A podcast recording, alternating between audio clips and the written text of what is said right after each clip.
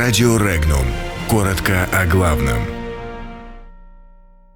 Киев увяз в политической войне, в России советуют жить впроголодь. В Австрии призывают Евросоюз ответить США. В Киеве не состоялась отставка Гройсмана. На Сахалине не будут менять водопровод времен японской оккупации. В столкновении кораблей в Будапеште найден украинский след. Онищенко советует пожилым жить чуть-чуть впроголодь.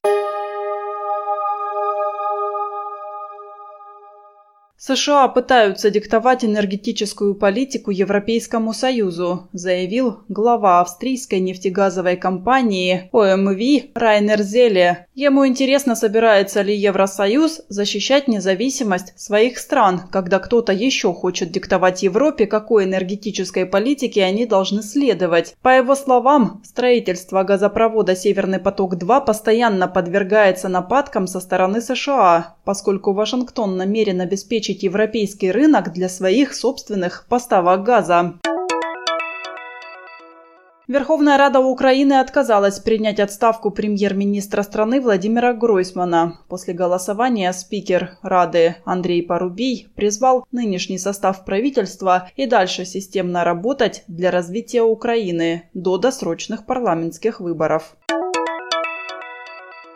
Коммунальщики Сахалина в ходе ремонтных работ обнаружили под землей в Южно-Сахалинске старинный японский водопровод времен администрации Тойохары. Осмотрев водопроводные трубы, сделанные из дерева, специалисты приняли решение их не менять. Они сохранились в идеальном состоянии, в отличие от труб советского периода, которые хоть и выполнены из металла, но уже рассыпались в труху.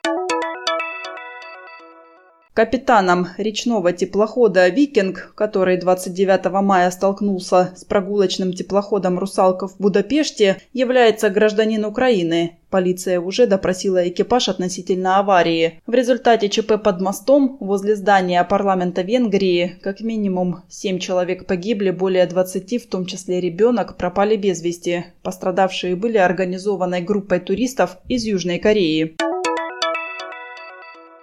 Советы людям, страдающим лишним весом, дал бывший главный санитарный врач России, депутат Госдумы Геннадий Онищенко. По его словам, лишний вес чреват сахарным диабетом и может быть признаком этого заболевания. Для профилактики он посоветовал в том числе пожилым людям жить чуть-чуть впроголодь и заниматься физической нагрузкой.